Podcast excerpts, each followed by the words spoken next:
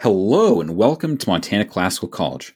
Today I'm joined again by Mr. Bolingbroke, and we are going to tie a bow on our series of uh, conversations on Shakespeare's King Lear. Today we will be talking about Act 5. Bolingbroke, how are you? I am excellent. How do you do today?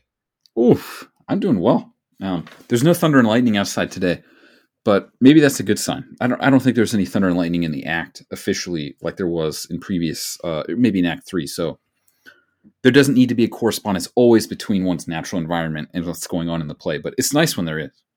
There's there's cracks in in nature herself, but not in uh in nature's weather in this scene. So so it's we those cracks are are internal within the soul. Yeah, that's right. That's right. That that is where they are. Uh, good. So maybe I'll offer, as we've done before, a very brief summary, briefer than usual, I think, and maybe that's fitting for this act. And then Bolingbroke, as usual, will add anything that seems to be left out. So, Act Five is is, divided into three scenes. Two of these scenes are very brief, uh, and the third one is a little bit longer. So, in the first scene, uh, you could sort of say that battle is about to be joined. Albany and Edmund lead the English forces against the French forces, and we see that the sisters uh, are kind of arguing, almost openly arguing about who is going to wind up with Edmund, um, which obviously involves a lot more deviousness if Goneril does. Um, in Act Five, Scene Two, the French army loses. Uh, there might be more to say about that, but in Act 5, Scene 2, the French army loses. In Act 5, Scene 3, there's a lot of death. Um, Lear and, and, Cordelia are imprisoned. Albany confronts Edmund um, after he's been given a note by Edgar saying that Edmund is a treacherous person. Uh, Edgar fights Edmund and mortally wounds him, although Edmund is bleeding on stage for a long time. Um, and although he eventually dies, we hear about Gloucester dying. Regan dies because she was poisoned by Goneril. Goneril commits suicide. Cordelia is killed because of Edmund's treachery, and King Lear kills the man who was killing Cordelia.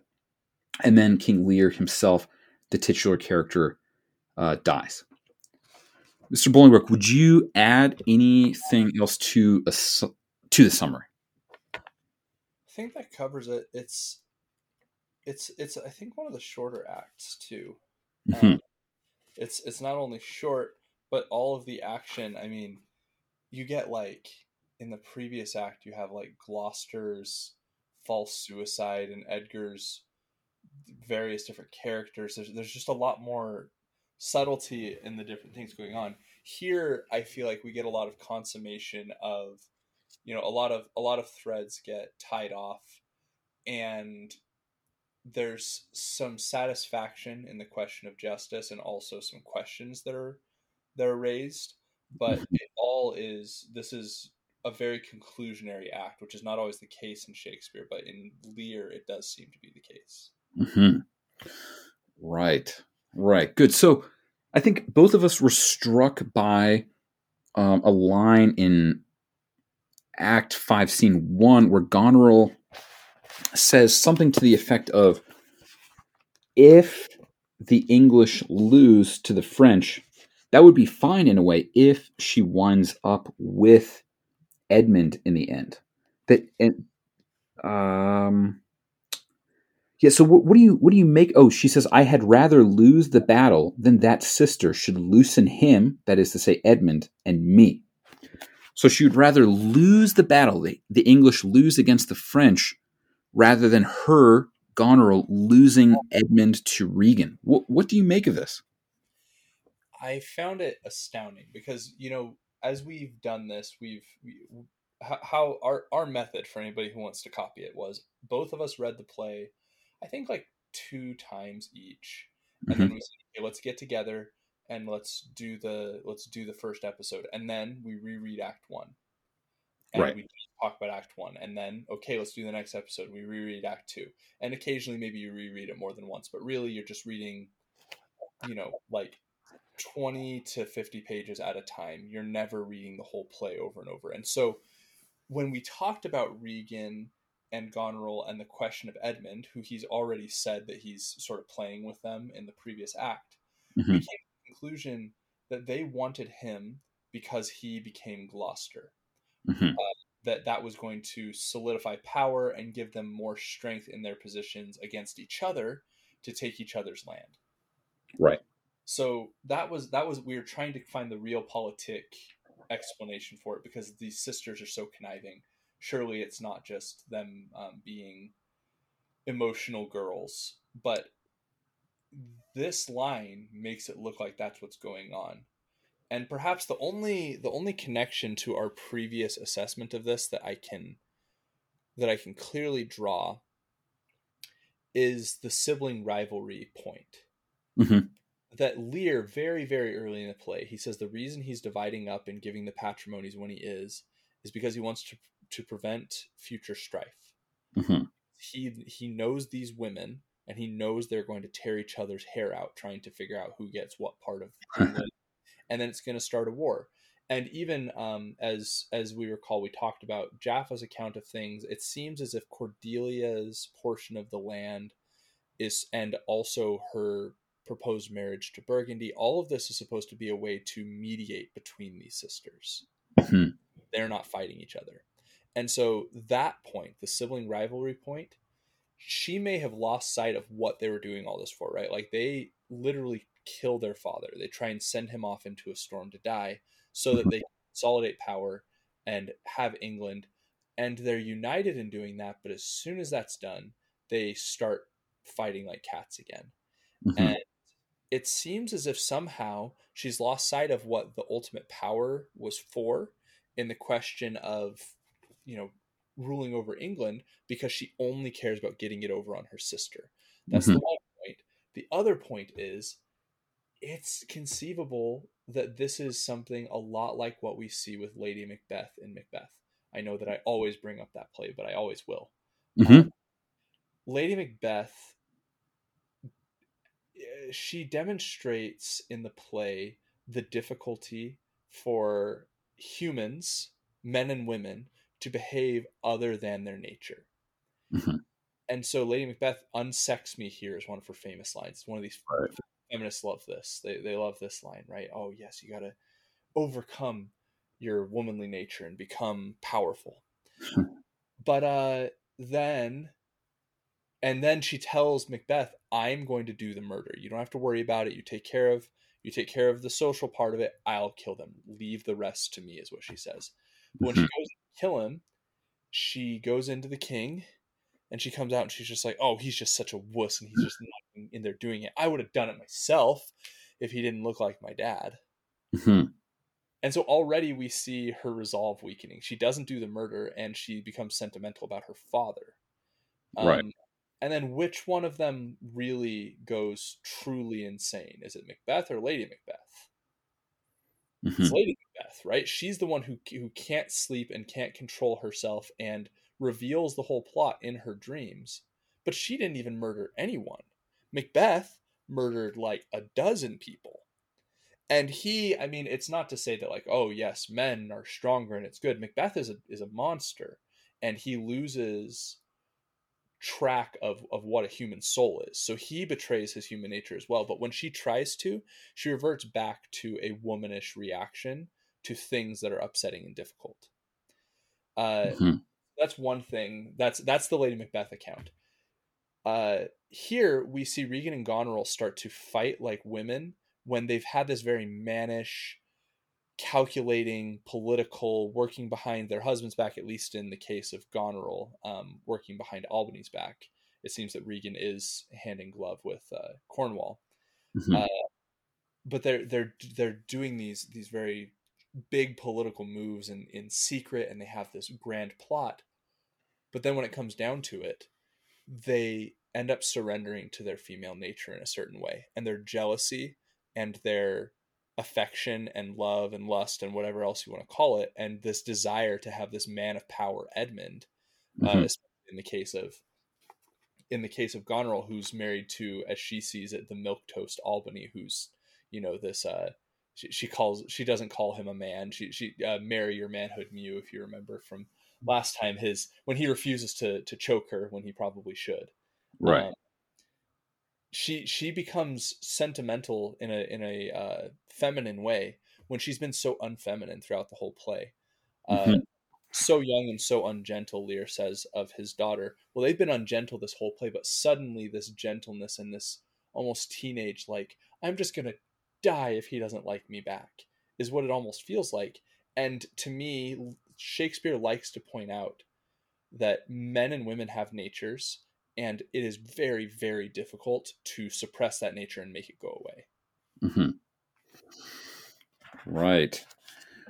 Yeah. Yeah. So, oh man, yeah. There's so many good things what you said. So I guess to start with, yeah. So Goneril is not satisfied with Albany, and it and it's almost like at the beginning of Act Five, Albany's spoken of as a man who won't like hold his purpose, or a man who might change his course. And it seems like Albany's kind of bothered or a little bit half-hearted about fighting because on one hand, he thinks the displacement and treatment of Lear is unjust, and he sort of says, "I can only be valiant um, when uh, I know that the course is just." That that's a paraphrase. That's not exactly what he says, but but he seems to think that justice is a requirement or a prerequisite prerequisite of fighting well, and so so he has to kind of rethink of the conflict of well, the French are invading England, so that's not good. That that's unjust. So on that basis, I will you know stand against them. But he he seems to think that the principle has to dictate action, or that he has to, he has to look to something independent of his will, like justice, and try to make his actions in accordance with it. Whereas uh, you know Edmund is certainly not not at all like that, and so there's a way in which Goneril and Regan probably or they see this this willingness to step away from principle as a kind of manly willingness to be kind of like as you were sort of saying realpolitik.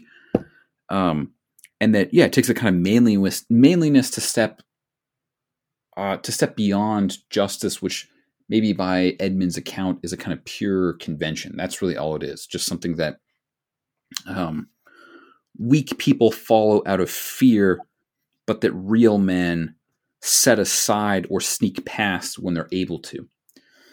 Um, so, so that's that's to say one thing, and so then it's kind of striking that Goneril, who seemed, as you were saying, like is a kind of realpolitik, like she's almost re, like cold, coldly reasoning, sort of about what needs to be done, and the fact that you know uh, Gloucester was uh, effectively tortured and you know Goneril and Regan, uh, you know, don't really seem to care about that, or are even like eager participants um, in this uh, kind of thing.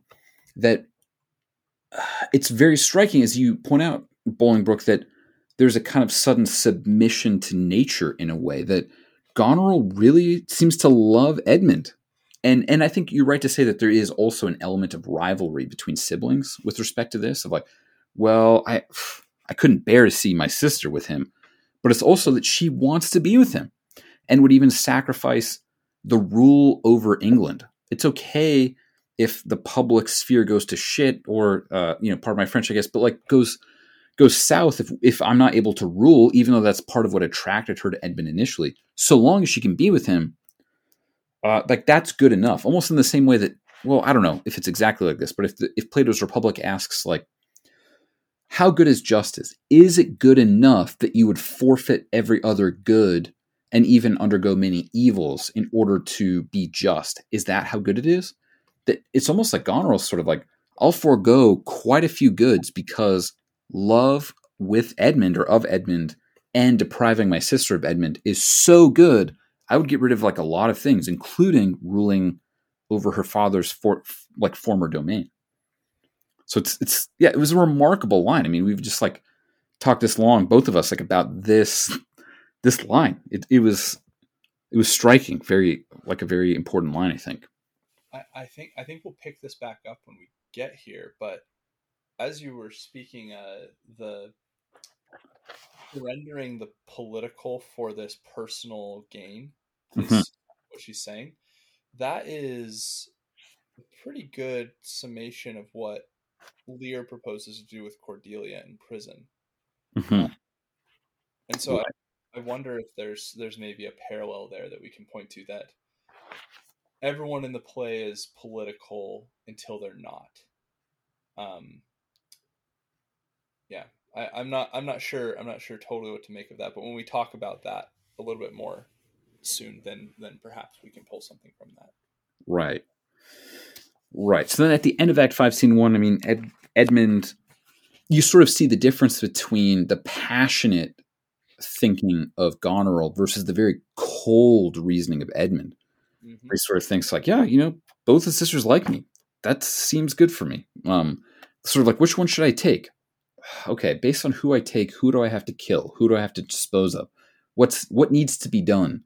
in order like and what are the advantages that you know are accrued by being with one or the other um, and what difficulties are accrued that is it's very cold in contrast to Goneril and Regan sort of jockeying for Edmund um, so if so then I, and we'll return to some of the themes from act 5 scene 1 but if we start to turn towards act 5 scene 2 um, i think we both had some thoughts on uh, I think you called it Edgar's hopefulness that yeah. he's uh, sort of like teaching Gloucester, or a kind of hopefulness that he has in mind. What do you what do you think about Edgar's hopefulness? It feels like it's almost a theme with Edgar's interactions with Gloucester, right? It's he he sees him in his despair, and he says, "I'm going to do this tremendous act of magic of of statesman like magic to convince him that his life is a miracle. Mm-hmm. In a way, the reason he needs to convince him of that is because Edgar already believes that. Mm-hmm. Edgar believes that his father's life is a miracle. His life is a miracle. That life is a miracle, and that if you don't have hope, then you have nothing. And so everything that he does with Gloucester is to try and fix this. And so the beginning of the scene, Edgar runs off to battle and he come it's it's a very short scene it's like what mm. 20 lines yeah it's not even it's like 13 lines and he, so he runs off to battle and he comes back and he says he says stand up and run away the the french have been defeated mm-hmm. gloucester says no further sir. A man may rot even here. And edgar goes what in ill thoughts again? Mm-hmm. men must endure their going hence even as they're coming hither. Ripeness is all. Come on. Mm-hmm. And that's true too. And he goes with him. Uh he he's he's almost like it's it's almost like um he he's like a, a captain in war who's trying to urge his troops onward mm-hmm. it's his but it's his father mm-hmm. now his account at the end of the play makes it seem as if his father knows that this is him at this point but it's not clear to me that he does mm-hmm. um, but uh his father, who doesn't even know who he is, just this guy who found him at the base of the cliffs of Dover when he took a took her header off of it and didn't die. Uh, and his assessment for Gloucester is, you said that you're going to rot here, mm-hmm. and that's true. All of us are rotting, but if that's what you think of life is nothing but a movement from being hard on the tree to being totally rotted, then you don't understand what this is about. Mm-hmm. The fruit that you pick today might be rotten tomorrow. The point mm-hmm. is not the rotting, the point is the ripeness. And as long as you have life in you and you're able to cling onto the tree, you have ripeness. Ripeness can ripeness lasts as long as you last. Mm-hmm. And you can rot, yes, you can stay here and rot here just as well as anywhere else, but you don't have to rot. That's not what life is. Life is not just a movement from birth to death. It's not this. Uh, it's not just this slow march and everybody dies eventually. That's true, but that's not. There's no there's no good in thinking about that, especially for someone who's had their eyes plucked out and was trying to kill himself. Like you have to change your perspective, or you're going to get it wrong. Mm-hmm. And one other thing that that occurred to me in in my assessment of this we talked about how Lear might have been, at least I I put this forward pretty strongly, that Lear might have been mistaken in the strength of his position on human nature because he was basing it on Edgar's fake character. Mm-hmm. uh, that he was saying this is what man is by nature. He's this this crazy guy. Well, okay, that was unaccommodated man. exactly, but it's not even a real person. And so, what do we make of that? But just now, I was earlier. I was watching. Um, Anthony Hopkins did a version of Lear. I'm actually not all that in love with his uh, his acting of Lear. I feel like he he doesn't deliver all the lines properly. But uh, Edgar does a pretty good job. Uh, I don't remember his name. Same guy who plays uh, Moriarty in the BBC Shakes uh, BBC uh, Sherlock. Mm-hmm. Uh, there's a moment when, so of course, Lear is observing Edgar, and he goes, "Look at this." I, you know, he's like a student of human nature, and he's learning things. There's this moment in this in this production of it where it shows everyone's asleep in the hovel except for poor Tom, and his mm-hmm. eyes are saucers as he stares at Lear, mm-hmm. just watching him and just like in shock at what he's just seen. Mm-hmm. Um, and so Lear got an education in human nature, or so he thought, but Edgar got one in turn, and his was legitimate. He was able to see what happened to his king, who he served and was in the court of, and that he spent his life honoring and following he saw him lose his mind and hold a trial to an empty chair. Mm-hmm. And he he is able then what facts he draws from that he has the same experience as Lear except for his is a little bit more legitimate than Lear's. What he draws from that is that you will you will rot if you don't stay ripe. And that's what happened to Lear.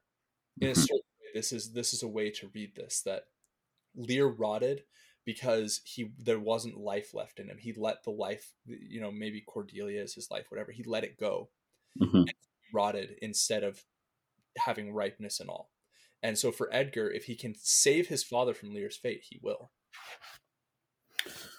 Right. Okay. Yeah, I, I really like what you did with the rotting ripe uh, dichotomy, like almost like two competing perspectives on how to understand human life that are intimately related to one another. Um, and I guess I was I've, I've been really struck by the way that Edgar, as he speaks to his father, um, this is around I guess the final lines of Edgar in Act Five, Scene Two. He says, "What in ill thoughts again?" I think you had mentioned this also, but he says he continues, "Men must endure." They're going hence even as they're coming hither. Ripeness is all. Come on. And Gloucester says, That's true too but it, but it does seem I don't know. There's like a lot to say about this, and, and I'm having new thoughts in light of what you were saying. Um, that arguably one could suggest that Edgar had sort of almost had contrasting visions of a kind of education or direction, maybe that he wanted to send Lear and Gloucester on, or at any rate, one can for sure say that Lear and Gloucester draw very different conclusions in light of things that Edgar says to them, such that Lear starts to inquire into cause um, as a result of talking with Edgar and starts to wonder or think that, like, well, I don't know, what, what am I supposed to do about the fact that there doesn't seem to be a correspondence between just action and the results that emerge in this life for human beings? What am I supposed to do about that? Whereas, on the other hand, Gloucester almost thinks that a miracle has taken place for him uh, or maybe he does believe that a miracle has taken place for him, a, miracle that's been staged by Edgar. And and I'm, interested in this uh, from what I was reading earlier when Edgar says like you have to endure. That I wonder to some extent if like Edgar's just thinking about like what kind of education is required for a human being to endure the hardships that cannot be otherwise. Like when things are just unbelievably bad um, as they turn out to be for Lear and Gloucester, like sufferings that are almost unimaginable to most of us, or, or that I at least hope most listeners have not undergone. Although maybe you have, but like, however that may be, what would allow you to persist? Why would you endure? We see a lot of characters commit suicide by the end of the play, and it seems like that's flows out of a thought that like life is not worth enduring anymore in light of the difficulties. There's a kind of despair, like a true I guess being without hope that has to you know that accompanies despair. That's what despair is, I suppose. And in a way, it's almost like Edgar was wondering. I don't know. This is to go too far, and I don't even mean to say that he was experimenting, but just if he was wondering, what based on the the calibrations of these two different men's souls. Now, I'm not even. I don't have a clear sense of exactly what Edgar thinks about everything ultimately, but is he thinking about like what do I need to tell Lear to help him endure? What do I have to tell Gloucester to help him endure? And that's not even a statement yet on like which of these two things might be more helpful. But ultimately, though, maybe the circumstances are so much. I mean, neither of them ends up enduring by the end of the play. Neither of these educations bear themselves out. Maybe that's because of their age. Maybe it's because of the extremeness of the circumstances. There's a lot to wonder about with respect to that. But however that may be, it does. I do certainly agree with you that Edgar wanted to foster a kind of hopefulness in Gloucester, and he certainly thought that that was tied to a pious perspective. And uh, yeah, yeah. So he, wants to drag Gloucester out of despair. Um, at the very least. I think I think that's for sure. Yeah, and I think uh, the educations, in a way, he might have been more comfortable attempting something more drastic with both Lear and Gloucester than he would have with um, Edmund if if Edmund were in a different situation and Edgar had the opportunity to try and help him mm-hmm. he might have tried to educate him more subtly or more hmm. carefully. Mm. But because these men are older, Gloucester's life has already been ruined. You know, his eyes have been torn out, and mm-hmm. he's been declared a uh, a traitor to the crown and everything. And so all he's he's like, if I can, if by these extreme methods I can give him strength enough to endure, then that is enormous, and I'm going to try and do that. And then with Lear, his soul has has cracked in two with his heart and his mind and he's trying to help lear put the pieces back together and he thinks if i can help lear come to some understanding of nature and seek to learn about the nature of things maybe this can help him build himself up from the start but he might not have tried that if they weren't 80 years old right right an extremely important particular that can't be overlooked with respect to how he tries to help them. And even um, doesn't uh, doesn't Strauss suggest that Socrates might have run away if he wasn't in his seventies? Oh yeah, in a big it's, way. It's it's kind of the same thing, right? That Socrates doesn't take up uh, Crito's offer to to take off. You know, Crito's like, I got money, I got people, I can get you out of here. And Socrates like, ah, I think I'm good. And he makes this argument about justice and piety for the city and, and obeying the laws and these things. But Strauss says, however, one might wonder what he would have done if he were 30 instead of 70. Right. And, uh, uh, say, the same applies here. Right. He might have. Uh, doesn't he go as far as to say that's like maybe he would have just uh, he would have been the Athenian stranger, like in the laws. Uh, right. He had that kind of conversation. Yeah. No, that that's right. Right. Yeah. Good. So yeah. No. So the circumstances matter a lot. Um, always, obviously, but but here for sure. Um, so moving into Act Five, Scene Three.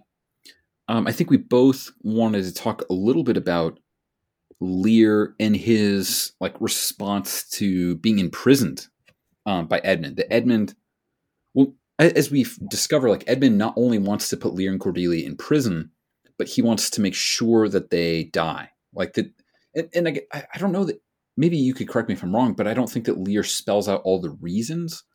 Or sorry, Edmund doesn't spell all the reasons he wants to kill them or assassinate them quietly. He, you know, he finds a man uh, to do it who's not going to deliberate too much, who will be richly rewarded for um, his ugly deed. But nevertheless, you, you could imagine reasons, I suppose, that they are they might contest the throne. It's possible that in their travails they've learned various things that could expose Edmund. So there are political reasons why he might want to imprison and or ultimately kill them. And and that's obviously what happens to Cordelia. But Bolingbroke, what do you think? What's could you tell us a little bit about Lear's response to being put into prison? Because I think it's a, a kind of remarkable reaction, although one that maybe flows out of things that we've seen him say earlier in the play or earlier circumstances. Yeah, what, what do you make of the fact? What do you make of Lear's response uh, to prison? How does he respond, and and what do you make of that response? Yeah. So so first, let me just pick up on your thing you said about Edmund. mm-hmm. Act five, scene one, starting at um, like line seventy three. Mm-hmm. Uh, he this is when he's contemplating which sister am I going to marry? Oh, I don't know. Doesn't really matter. Could be both. Could be neither. And mm-hmm. says, as for the mercy which he, that is Albany, intends to Lear and to Cordelia, the battle done and they within our power shall never see his pardon. For my state stands on me to defend, not to debate. Mm-hmm. Um, that is his account, I think, of why he does it. That first he's trying to not allow Albany to pardon them because if Albany pardons them and then he kills them in some other fashion later, uh, mm. it can it can come back to him. But if he can find a way to take care of it quietly, then it might not come back to him. And if he can get rid of them, then really like that's the last step, and now he's free. As far as he knows, he doesn't. He thinks he already took care of Edgar. Mm-hmm. Um, in his mind, if he can get rid of him, then then then he's free and he i think makes almost a statesman like point there. That uh his state that is his his uh where he stands in relative to the crown where he is as the apparent uh duke of gloucester because of his father's banishment uh depends on him to defend and not debate. He doesn't need to have a discussion about what's going on. If he's going to maintain the power and continue to do what he's doing and have his rule, whether it be righteous or wicked, whatever, he has to move forward with what he thinks is best and be decisive. Mm-hmm. So that's that's my account of that. Um, if you want to comment on that before I go on to Lear, that's fine. Oh no, no, that makes sense. Yeah. Okay. Now, um, Lear when so Edmund takes him, he sends him off to prison. Cordelia turns to Lear and she says, "I'm so sorry. This I did my best. France failed." Uh, by the way, another recurring theme in Shakespeare. It's not a per, perhaps very uh, politically correct theme, but he has women often attempt to do things in battle and always fail spectacularly. Mm. Um, Cordelia has just done so. Right, France isn't there; she's the one leading the French forces, and it fails. Mm-hmm. Uh, Antony and Cleopatra is a great example. Cleopatra mm-hmm. follows Antony into battle, and when she turns her ships about, which is the wrong move, his ships start to follow, and he goes ahead and lets them.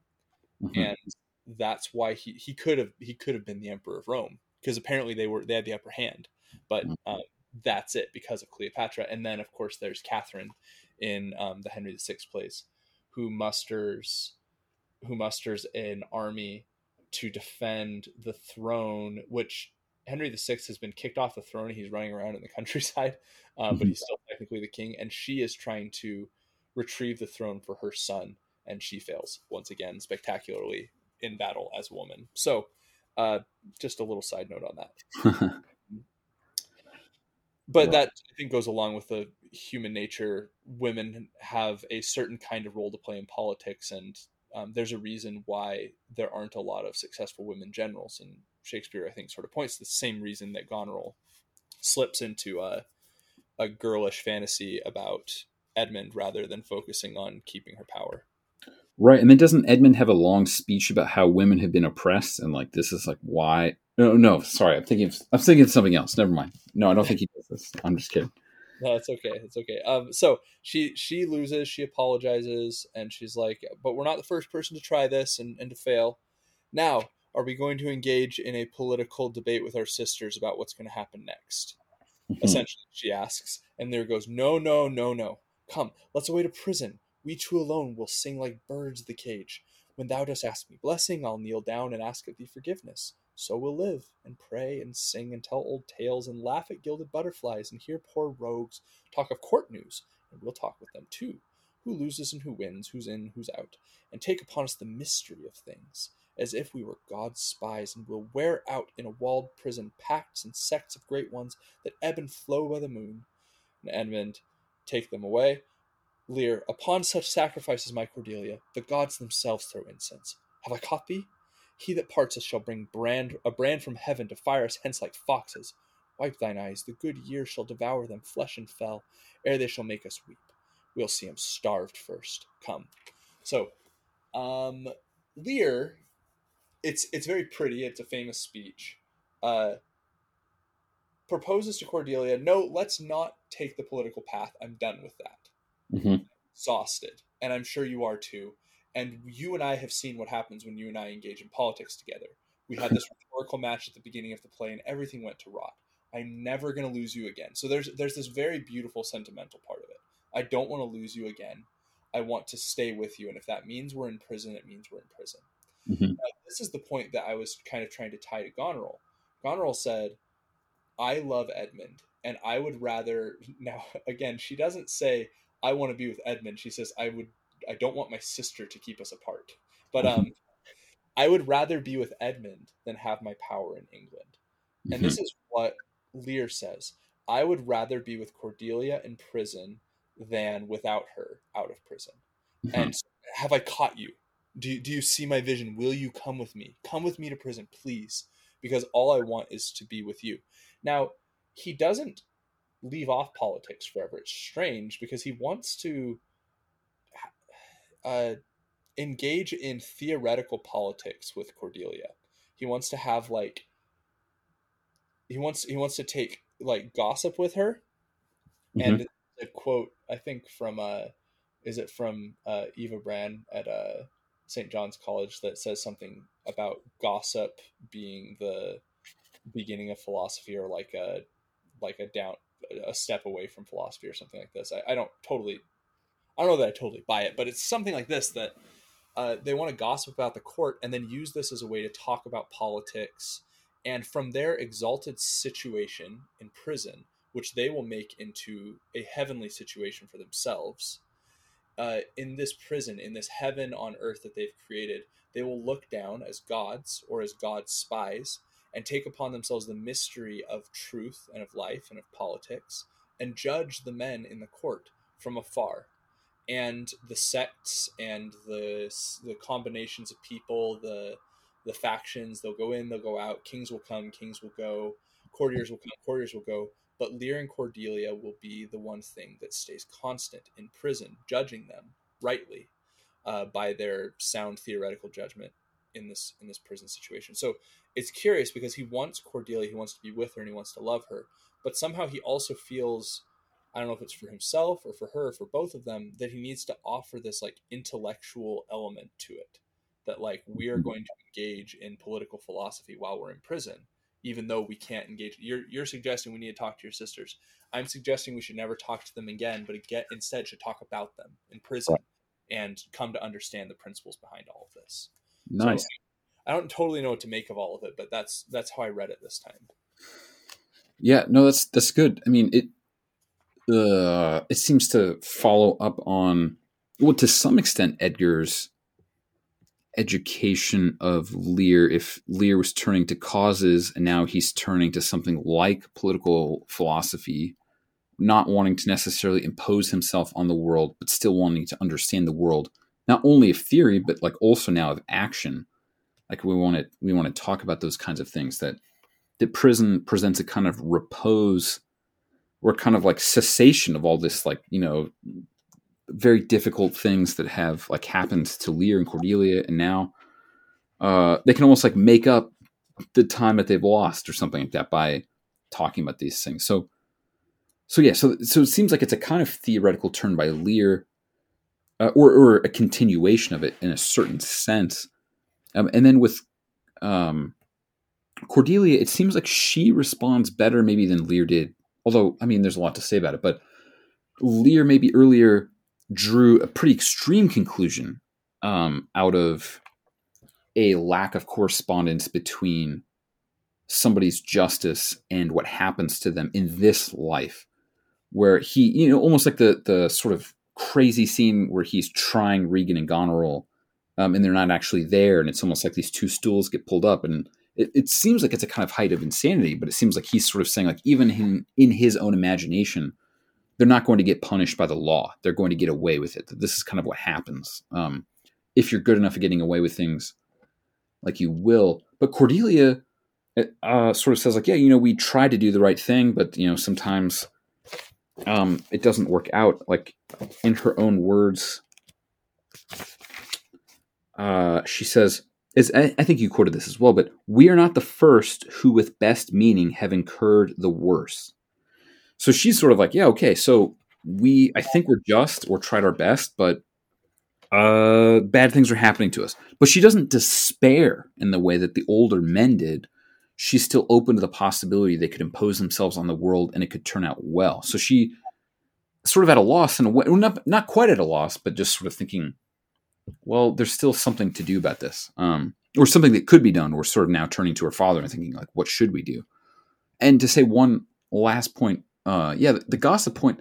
I think there's like a YouTube series called Higher Gossip made by uh, a St. John's alum or somebody kind of related to them that has interviews with Eva Brann and others to sort of re-emphasize the gossip point.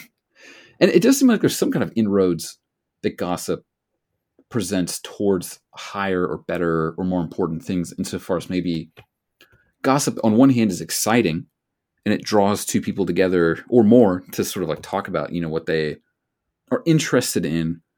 And like you could be very interested in gossip for very non-philosophical motivations obviously. You know first and foremost maybe you're interested in it for non-philosophical reasons. But it seems like when you're gossiping you can't help but say like i can't believe this guy did that. I can't believe this girl did that. Like that's so bad but it's like you can't help but get involved like well why are they bad like what's the basis of their badness now of course gossip could just work on presuppositions of like well we're not going to really inquire into why it's good or bad but i think it opens the door to bringing two minds together, looking at the same thing, to, to ask that question. I, I, think it can be a gateway if it's done right, um, but I think it often isn't.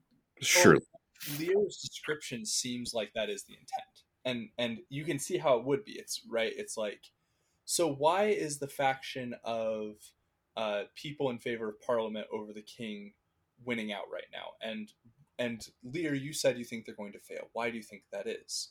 right? So now it's gossip about the faction, but also we're going to be talking about regime change and the various different systems of justice and democracy, right? Like all, all of a sudden it opens up this this whole new world of things. Mm-hmm. Right.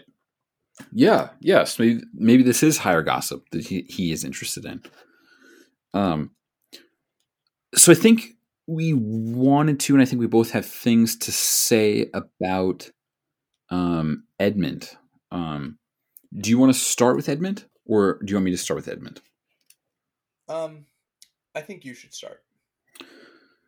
Well, okay, so uh, this is maybe something. Maybe this is too much of like a platonic trope that I'm kind of interested in. Something like characters in Plato's dialogues, sometimes like the the manliest characters, or maybe the the ones who are most likely to make an argument about like why justice ultimately isn't important, or like just if we are using the you know Republic a little bit, like um, Thrasymachus saying justice is the advantage of the stronger, which is to say, you know, there's like a certain class of people who are in power they impose their vision of the world on those who they rule over. It's always to their advantage. And so when you are being just, you're not benefiting yourself, you're benefiting other people, but not in the way that the just think that they are, but they're benefiting others who are getting an advantage from them beyond, like, you know, merely being, like, beyond your sort of like self sacrificial attempts to help, that, like, really they're cynically, they're cynical beneficiaries, not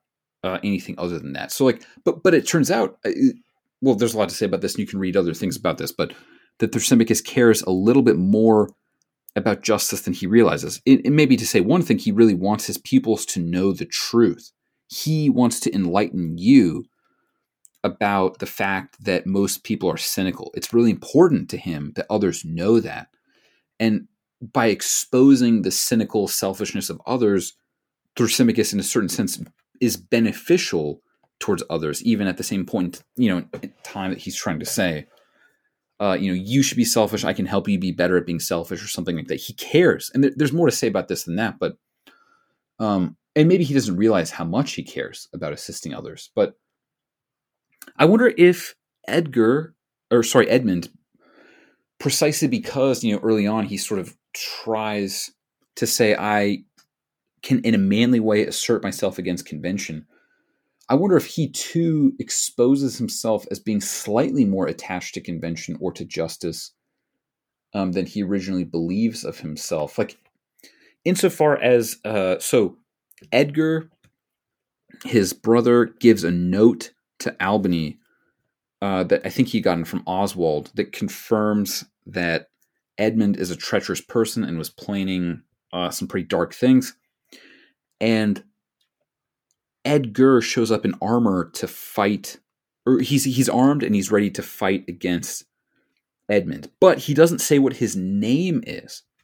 And it, it seems like Shakespeare is presenting some kind of noble convention that if a person is not named, i.e., potentially not noble uh, or born a noble, a noble person or nobly born person doesn't have to fight against them.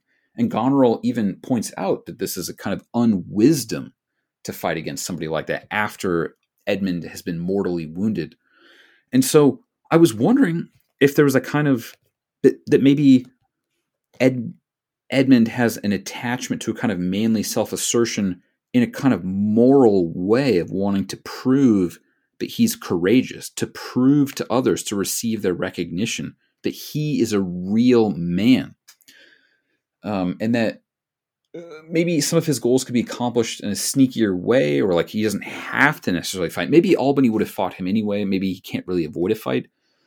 But I did wonder based on what Goneril said, if she's sort of thinking like this was unnecessary, that she suddenly turns to a slightly more cold realpolitik view for a moment, thinking, why did you do that? Like, don't take unnecessary risks. Just get what's advantageous to yourself. Uh, and that this risk is a kind of moral fault of manliness, when in this particular case, sneakiness or avoidance was what prudence would have called for if you're trying to secure your own advantage. Whereas maybe Edmund got overly attached to himself as a manly guy, yeah, who will now fight in order to get what he thinks that he deserves. So he's not able to fully overcome morality within himself. He can't go beyond a moral frame of reference in a way that's kind of to his fault since he thought that maybe he had overcome it and now to his detriment, uh, he has not overcome it, and now he's dying uh, and bleeding on the ground for the rest of the act until he dies. yeah. So yeah, what do you, what do you think? What would you add or subtract from this account of Edmund? I th- I think that your assessment is correct.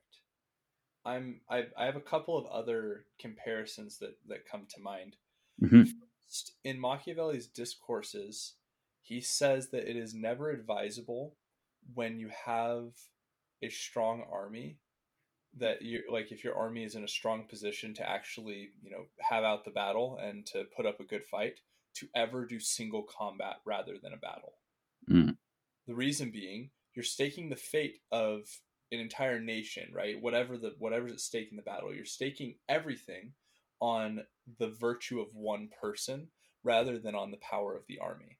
And mm. he specifically calls out many many instances in Livy of people doing this. And you know he, he calls out instances that are that are noble and commendable. And he says how stupid was that? Mm-hmm. you know what what were they thinking?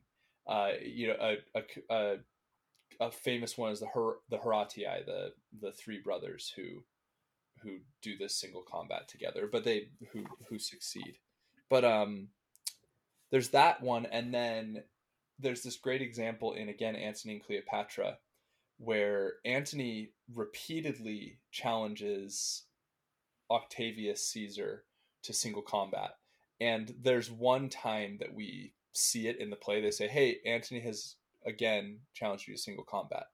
The facts that we know are that Antony is very, very good in battle, that he's an amazing general and he's a great fighter, and that he's like 30 years the senior of Octavius, and so he's been in a lot of battles.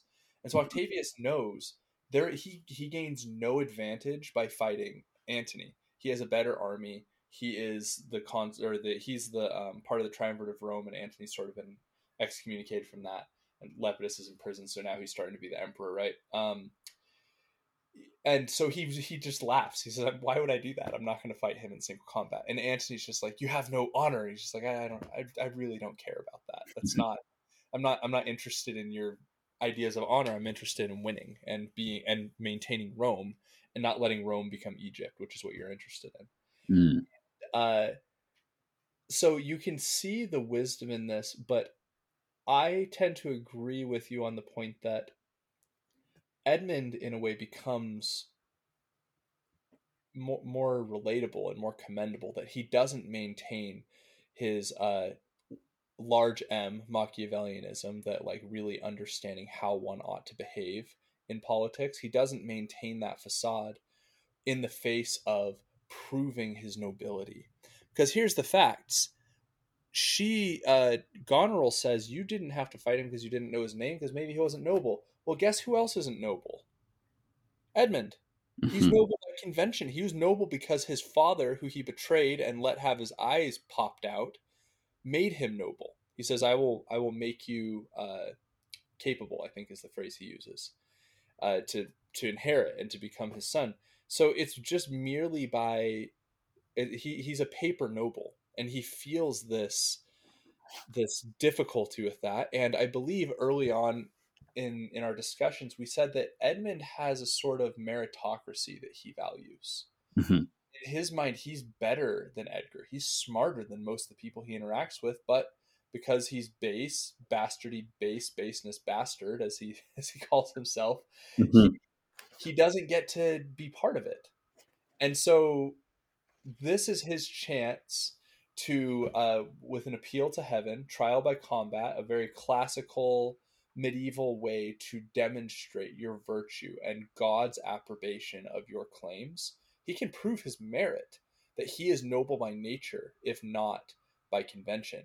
And one, that is commendable. Two, this is when natural justice in the play starts to smack everybody with a giant hammer and this is one of the case in point, cases in point is that edmund gets struck down because of all the wickedness he's done yes but also perhaps to tell him no you are not noble by nature and no your merit does not make you worthy to engage with somebody on the level of edgar despite Mhm. what you think uh, and and we in a moment we can we can go and we can talk about the other the other smacks of the of the hammer of justice that we see in this scene but um yeah that that's that's my my view and i think i think you're right on about this they present edmund one way but then he he seems to slip a little because he feels either a manly self-assertion or maybe a uh self-consciousness about his status Mhm. Right. Yeah. So I, I think you had said, you know, that it makes him almost more relatable. Yeah. That that it's it's very hard to be a Machiavellian operator, uh, in a strict sense. I think Machiavelli knows this also that it's hard to just view the world in terms of necessity and just do what's required. Um, that's a very difficult thing. But at the same, yeah, it's also, I guess it was somewhat striking to me uh, reading it this afternoon, thinking that Edmund, despite the fact that he's starting to be a little bit more conciliatory, like, yeah, I'll, I'll kind of let you guys know what's going on now that I'm, you know, sitting here dying and there's, you know, no consequences for me revealing some of what I have done. Um, that he's sent assassins for Lear and Cordelia. He's done that. And he has multiple moments where I think he certainly could have said something after he's wounded. And in fact, he doesn't even bring it up himself. Um, it's brought up, is it by Albany? Uh, at any rate, we can certainly say that he is not the first to bring up that he has sent somebody there and I think Edgar has to be like, well, don't we have to, you know, send like a sign, like you know, send them something that whoever, whatever messenger that we send, will have some kind of sign that this truly is from you. And Edmund had instructed his captain to be like a sword. You know, don't deliberate about this. Just do what swords do and just kill. Um, that's what you need to do. And so then, so that's why he sends his sword as the symbol of his decision to turn things around. But yeah, it seems there's like a, a slight pull. He feels the small tug maybe of morality, but it's not such a powerful tug that he thinks, oh, I should rescind the assassination request. No, he is bleeding, so like undoubtedly that would obscure one's judgment. Um, as they think about things. But if or to the extent that he's made a slight moral turn, I think we could, you know, only say that it's very slight, um, since he doesn't try to undo something that could still change. It's more of like a a contemplation or revealing of things that he had done, but he doesn't evince a willingness to actually now try to undo any of the bad things that he's like set in motion or this bad thing that's set in motion that's like still he could actually make it otherwise. He could impose himself on the world in a way that could fix things but just doesn't mention it. And there's reasons maybe he wouldn't mention it again he's bleeding but one might have wished that he said something about this a little bit earlier instead of it being brought up by someone else. Yeah, you know, I I think I think he does bring it up himself technically, but what makes him bring it up is a bloody knife comes in. Uh, Regan has killed herself, or Goneril has killed herself. Whichever one was poisoned, whichever one wasn't, I don't remember. Doesn't really matter. right goneril kills herself regan poisoned Okay, so their bodies are brought out, and after they're brought out, he says, uh, 291, I pant for life. Some good I mean to do despite of mine own nature. Quickly send, be brief in it to the castle, for my writ is on the life of Lear and on Cordelia. Nay, send in time. And Mm. Albany screams, run, run, oh, run. And then Edgar's like, hold on, hold on, hold on. We have to do something to like, to show that, that you did this. Said, yeah, okay, take my sword. That's right. Um, so it does seem that he means to do it, but that he's not reminded of it until he sees a bloody knife and he's laying there and he sees the these dead women. I think you just see the knife, but Albany at 281, 282 says, Great thing of us forgot. Speak, Edmund. Where's the king? And where's Cordelia? oh, right, right, right, right. So he brings it up. Um, yeah, yeah, and he okay, you're right. He and he does delay even saying it. He doesn't answer it right away. To be fair, there are dead bodies that come out. Right. Oh, yeah. No. I mean, this is like an extreme situation that you can't really expect anybody to think very clearly in. But he does. I mean, he does seem to. They say, he says, "Where are they?" And it's almost like his memory is jogged the way that he responds to me. But Mhm. and because he does even say, "I I appreciate the phrase, despite of mine own nature." The person who talks about nature more than anyone, Edmund, uh, Mhm.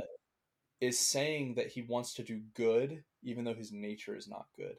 Mhm. Uh, it's kind of a lovely sentiment, and goes along with what you've been what you were saying that he seems impelled by some kind of natural justice to to prove himself, Mhm. and this is maybe his last chance to do that, and he fails. Right. Just he his his death is is it is just that he is punished. Right. Right. So, well, speaking of death, although I guess you can't really talk about Act Five, Scene Three without talking about people being dead. Um, like so, Lear also perishes um, in this scene, and I think you had suggested uh, before we were talking a comparison with Hamlet about how he thinks of his own death or thinks of himself um, would would you be willing to spell that out? Like how? So King Lear, he dies. Um, in, what way is he similar to Hamlet? So it's his it's the way he reacts to Cordelia's death, Mhm. uh, and then he he sort of fulfills his own despair. Uh, but if you go to 289, Mhm. I don't know if we're going to get into this. He said he calls her a strange name. He calls her his fool. Mhm. Uh, it's the the first thing we've heard about anyone named Fool since the previous act. His fool has disappeared from the scene. We don't know what happened to him. Um, Right. So Lear two two sixty nine, not seventy nine, two sixty nine says, "And my poor fool is hanged," referring to Cordelia. No, no, no life. Why should a dog, a horse, a rat have life, and thou no breath at all? Thou'lt come no more.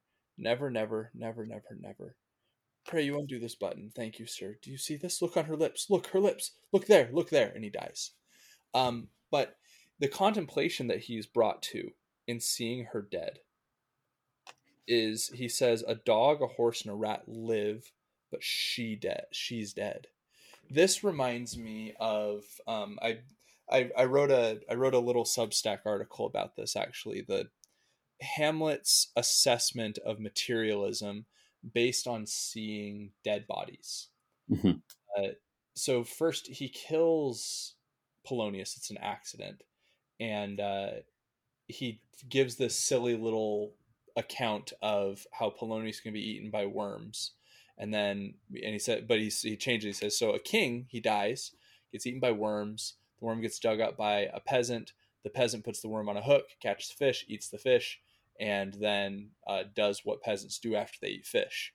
And the king says, "What are you? Why are you saying this to me?" He says, "Well, I'm just explaining how a king could go through the guts of a peasant." Mhm. and it's a joke, but it's also like, oh, so a king is nothing more than a worm. A King is nothing more than a fish that a peasant can eat.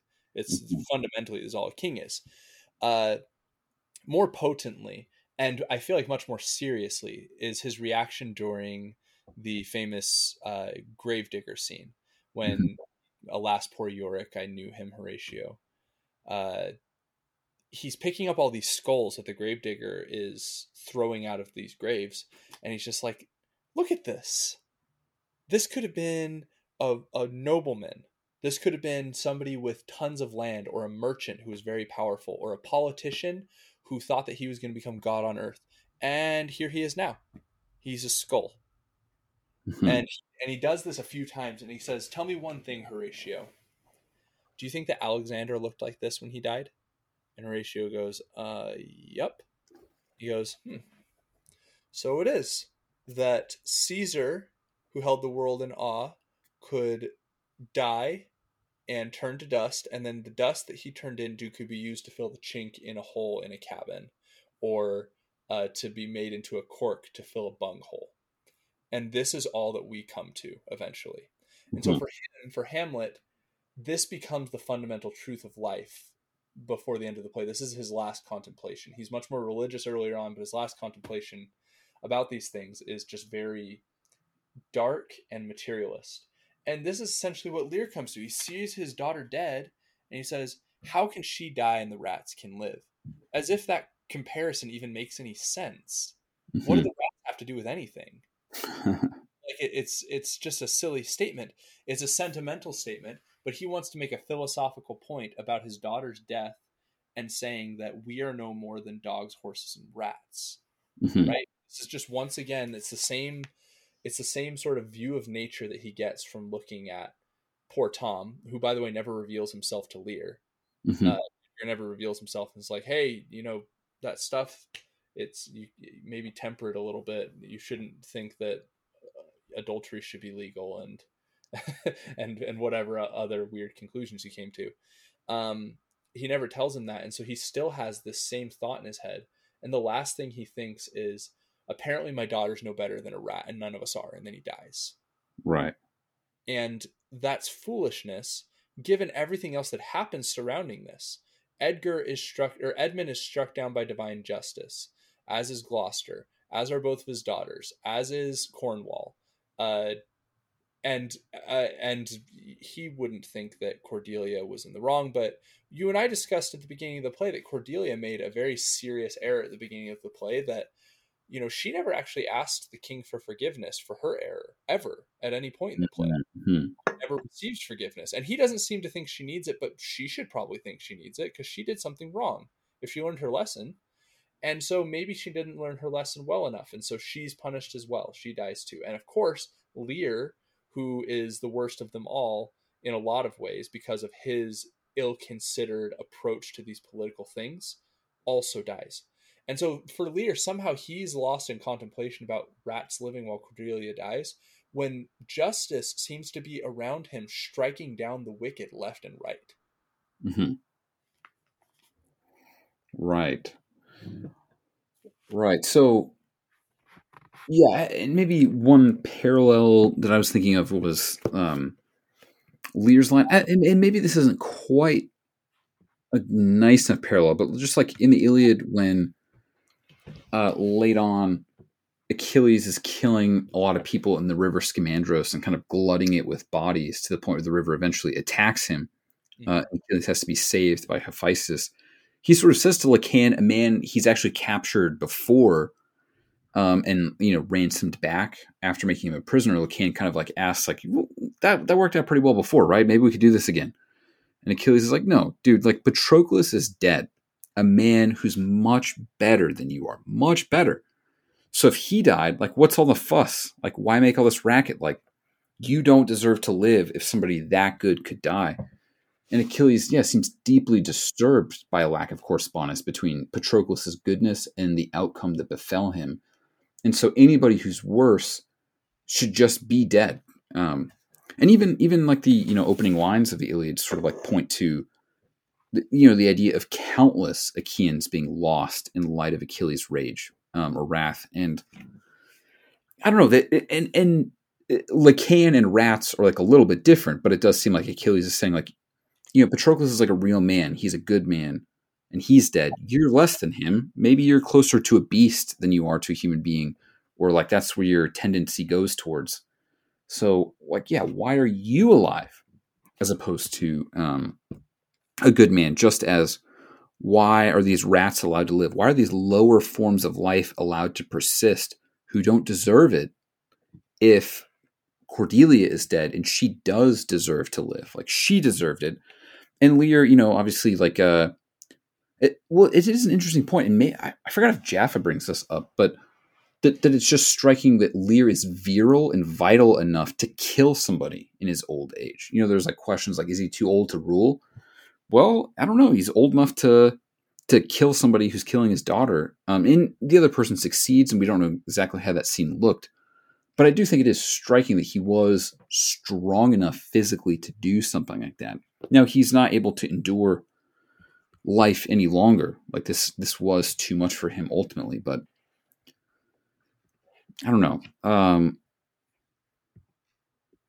I, I think I've I've uh, I just hit the end of what I had to say about Lear's sort of like yeah final moments, but I, th- I think I think we're in agreement about this. I mean, may- maybe yeah. I, mean, well, no, we're not going to compare Achilles and Hamlet. That would be a conversation for a different time. So let's. I don't, I don't think we should go into that kind of like realm. That's too much. But um, yeah, what do you think about either Lear here at the end of the play? Is there anything else to say about him? And or are there other things that you want to wrap up with respect to the play as a whole? Yeah, no, I think I think that that's that's good on Lear.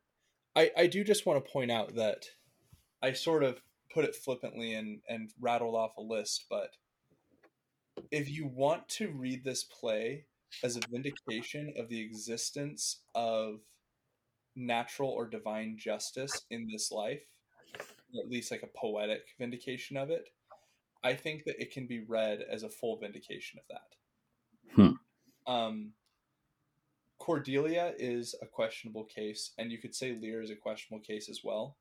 Um, you could even say Gloucester's a questionable case, but Gloucester betrays Edgar uh, on very scanty evidence and also um, committed adultery and for several years didn't really acknowledge his son and that's his punishment that's why he's punished and according that's that's even mentioned specifically that he's one of the ones who's punished but uh, the the quote that comes to mind is from Edgar and he says the gods are just and our pleasant vices make instruments to plague us um and uh, Albany says, This judgment of heaven, that is the death of both of the sisters, Goneril and Regan, that makes us tremble, touches us not with pity. Because Goneril and Regan deserve to die. Um, now, then, does Lear deserve to die? I sort of half mentioned, yes, there's an account that you could say he does. He destroys his kingdom, right? Like it's left in shambles when he dies and Cordelia, does she deserve to die? That is a complicated question. Maybe some of these people didn't deserve to die, but still deserve punishment. But just as a symbolic matter, if you want to say that all the people who die at the end of this play are being punished for something injustice, then you could say Cordelia is being punished for imprudence, and Lear is being punished for uh, something like um, irascibility, incontinence, and imprudence. um, obvious what what um, what the sisters being punished for, obvious what Cornwall would be punished for, obvious what Edmund would be punished for. Kent is a curious case. Uh, Kent seems in a certain way. We talked about his him as a very interesting character and how he seems really interested in trying to help the both. He has a love for Lear, but he seems like he's interested in trying to help the regime that he he loves his country. But he ends the play by uh, writing a suicide note. Um, he's asked to be king. He's he's asked uh, by Albany. Albany, it sounds like he's going to abdicate, right? Or or maybe that they're going to split it up in three again. And Albany says, Kent and Edgar, you're going to help me rule. You're going to be the two rulers. Edgar doesn't say no, but Kent says, "Sorry, can't rule. Got to kill myself." Um, in a in different words. Uh, Kent says, "I have a journey, sir, shortly to go. My master calls me. I must not say no." It has this beautiful uh, resonance to it, and that he loves Lear, but also, isn't that wrong? Like, doesn't the nation need him? And isn't hasn't he proven that he has these these political skills and this keen view? And apparently, he's just going to kill himself because Lear is dead. Uh, that that seems wrong to me and so in a way we're starting to we can see kent's uh, foolishness and he's going to be his own punisher uh, that he's he's going to he's going to be the hand of justice for himself and then the only person who is wronged and is in the wrong right right edgar was imprudent himself but he returns learns his lesson seeks forgiveness and to be better and to help people and to become a statesman and to stand above his former station and it seems as if immediately accepts the throne that's offered him. Uh, the very final lines of the play are Edgar's. The weight of this sad time we must obey, speak what we feel, not what we ought to say. The oldest hath borne most. We that are young shall never see so much, nor live so long.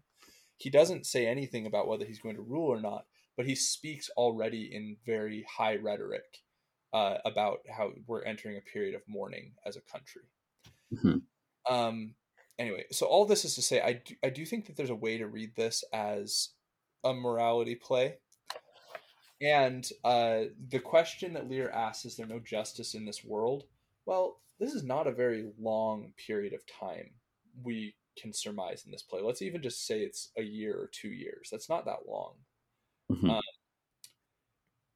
and so, and that's just trying to account for travel and you know France is mustering troops and convincing to make a plan to come over and take over England, and Lear's going back and forth between the different homes, and then he's on the heath, and there he goes back and forth between his daughter's home and Gloucester's home and all these different places, right? So it's conceivable that there's a long time between all of this stuff. Let's just say it's a year or two.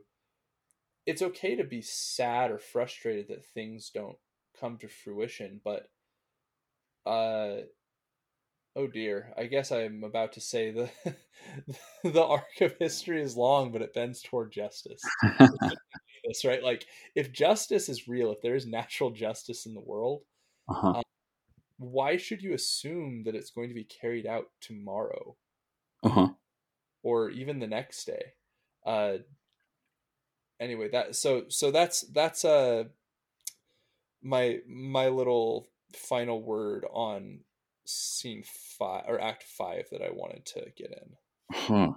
Wow. I, man, I almost like want to end on your note, but maybe I can raise a couple questions without having a clear sense of exactly how things wind up. Like, because so I take your point. I don't know. So, so it's an interesting argument that natural justice finds its expression at the end of the play, and that it might be read as a morality play and then I think you proposed something like this that okay, does everybody who dies at the end of the play deserve to die? Well, I think you were saying some of them do, like Goneril and Regan, like probably, like maybe maybe their their vices were so considerable that that's the proper way for them to end. But then it was like a question, like, well, surely Cordelia made a mistake at the beginning of the play. So so then it it seemed to me like you were saying that death at the end of the play is almost like a proxy for punishment. Is that fair? Yes, yes, I think that's right. If because especially with Cordelia. And so I guess the way to yeah yeah let me let me clarify that point. Cordelia, I think you, I think you and I agreed it's it's possible to read her not as purely in the right. Mm-hmm. Yeah. And given that, Shakespeare may be hinting at that by having her die at the end of the play. Now, this play has been said to have a, a drastic dramatic flaw by killing Cordelia, and that the play would be fine if Lear died, Cordelia was left, France for some reason out of the picture, Cordelia marries Edgar. That's what should happen. It should be a tragic comedy. That's how it should work. Um, but if you read it in these moral terms, Shakespeare wants you to ask the question what is Cordelia being punished for? Because everyone who dies in that scene is being punished for something. Mm-hmm. Right. Okay. So so it makes sense to me that he could be saying they should all be punished for something, but and and maybe there's like a sense in which like metaphors can limp a little bit, and it, like a metaphor can't quite be carried out in the way that we'd like it to, in a certain sense. That just like if you try to say so so we're saying some so if it's the case that death is in a certain sense equivalent to punishment, and you can say that Goneril and Regan did things that were wrong they were worse than what Cordelia did, surely, but nevertheless, Cordelia is not simply pure or innocent. And she could have conducted herself better in Act One, Scene One, because there it seems like she's unwilling to say anything that's untrue, almost. Like, well, yeah, Dad, I love you as much as I'm supposed to. No more, no less. Uh, my sisters are flatterers because like why do they have husbands if, if you're like their one and only you know pole star or something like that by their speeches? Like their deeds contradict their speeches. Therefore anyway there's there's a lot to say about that but then she helps herself to maybe some exaggerations later in the play. And so she can't said to be pure. And there, there, there's more to say uh, about her but i guess maybe i have i have trouble or at least questions in saying that the play resolves itself or that like natural justice is carried out in each case like that it's almost like i want the punishments to correspond a little bit more to the misdeeds if we're going to call it natural justice if like goneril and regan are not simply evil they're not only malicious but they're pretty evil. Like they're willing to like say yes to a lot of evil things and so it does seem like they're just but like why would the punishment be the same? It seems to me that goneril and regan are certainly worse than Cordelia. Oh, unquestionably. And that that to me I do find that to be you you could describe that as a dramatic flaw or something. Well, I don't even know if it's a dramatic flaw necessarily. I mean, well, because it could be the case that I mean, and again, like I I don't understand the play well enough to like really say anything with conviction about its like final teaching. But if Cordelia and Regan are worse, morally speaking, in a very clear and manifest way to you and I, and probably to just about every reader of King Lear, and yet Cordelia and Goneril and Regan all receive the same punishment, isn't that to say that the play presents justice as at least somewhat capricious in this life? I mean, mm. like yes. some something I think about, like in comparison with this, is something like I, I don't really want to talk about this book at, at, all for more than like thirty seconds, but like in Beowulf, you kind of have like a pagan cosmos and a Christian cosmos, but it's like the Danes in that play, as Grendel is attacking them over the course of twelve years. That's when the Danes suddenly, at least briefly, a segment of their population turn back to the pagan gods briefly because it's almost like in that moment they're like man i really wish i had a god with teeth that was like helping us right now whereas like in a christian cosmos and, and in a certain sense king lear is also a fractured cosmos just like beowulf that um, it's set in a time where there are gods but as you brought out very clearly in earlier talks like the ten commandments and other christian sentiments intrude is maybe too strong a word, but like if if it's a pagan cosmos, it's striking that Christian elements are introduced into it. Right. That, um, it seems to me that like Christianity can endure injustice in this life insofar as there's an eternal life waiting after this with a loving creator who can adjudicate these things afterwards in a way that we want like we really it's like we want there to be correspondence in this life but it seems like a christian cosmos can tolerate injustice in this life precisely because justice and mercy will be meted out like in the next I don't know. Anyway, at any rate, it's just I well, maybe I'll just leave it at that in sort of like saying that the natural justice reading could run into trouble if, or to the extent that the same punishments are doled out to unequal parties or something like that, in a way that points to the capriciousness of justice in this life. And but that statement itself wouldn't even be enough to disqualify a Christian reading of the play. Mm-hmm. At the same time, that it wouldn't necessarily confirm it. So, I, so I'm, but maybe yeah, that I'll, I'll hold off or like that. I don't know if you have anything in response or or something. I, like wanna, I just want to venture one small thing. Um, the there's a famous verse in the New Testament: "The wages of sin is death." Mm-hmm. Um, in a way, uh, it could also be read: "You want justice? I'll give you justice. This is what justice looks like." it's, it's not always pretty. It's not always going to be what you want, uh, mm-hmm. especially when you probably need a touch of um, the the the speech on mercy from the Merchant of Venice if we're going to be doling out justice in this way. But if all we're seeking is justice, in a certain way, it might end up starting to look like this because justice is not merciful and is blind. It is a it is a scale and if in the scale you're found wanting there's going to be a punishment and it might not be the punishment that either the person seeking to punish someone or the person who's getting punished would expect mm-hmm. so there's there's a sense of that as well as you say it may feel capricious but it also could just be that it could be for the best that there's not the justice that we think of as justice in this life because it might not look how you expect mm-hmm. Mm-hmm. Well, that that's interesting. That's that's helpful to think about. Um, well, I think that I don't myself have anything that I could say with any great level of coherence about the play. Like I think I have new thoughts in light of our conversation, but I don't have uh strongly convicted closing thoughts to bring out at this moment. Is there anything that you would like to end with? Um I'll just say reading King Lear for this this uh, series of of recordings that we've done was probably like my sixth or seventh time reading it and i'm reading it again right now for for another setting mm-hmm.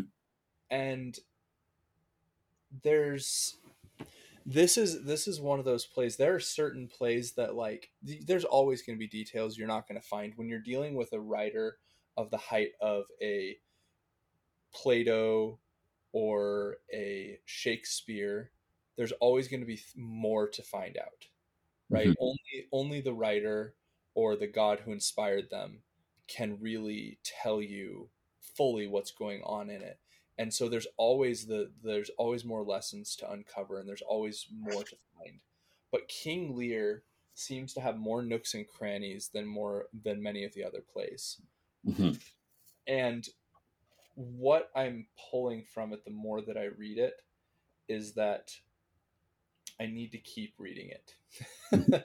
Right. And, and uh, i don't want to be i don't want to be too on brand and i don't want to be too trite but I don't have I don't have a final answer on the teaching of King Lear either, except that uh, I feel like there is a lot more for me to get from it, and I only after doing this and talking about it for you know we spent about an hour and a half per uh, per episode for for all of these hours that we've we've done this. Mm-hmm. Uh, what's it seven and a half hours that we've done this? Right. I, only feel like I need to read it more. And I feel like there's more to find out. And I need to keep discussing it with friends and I need to keep searching through it.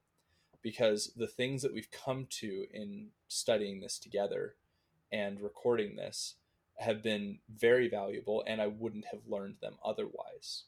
And so, uh, take this as my, as I say, I don't want to be too on brand, but take this as my typical exhortation uh, if you're listening to this and you have read King Lear, maybe you should read it again. If you're listening to this and you've never read King Lear, you should stop listening to us and go read King Lear because that's where the real wisdom is.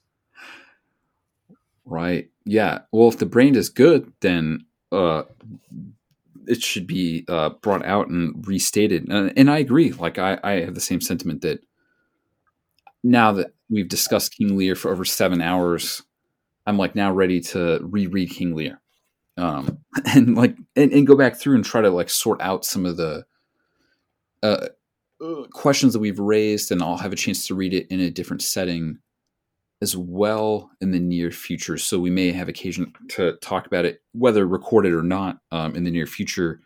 Um, and I look forward to that. So if you want to uh, find a nice foundation for friendships, or if you want to understand your own life better, uh, or if you want to understand Western civilization better, you should read uh, Shakespeare and you should read King Lear. And this has been this has been uh, a great joy for myself. Me as well. Amen to all of that. Yes. All right. Well, thank you, Bolingbroke. Uh, Bolingbroke and Brian Cerberus Wilson are out.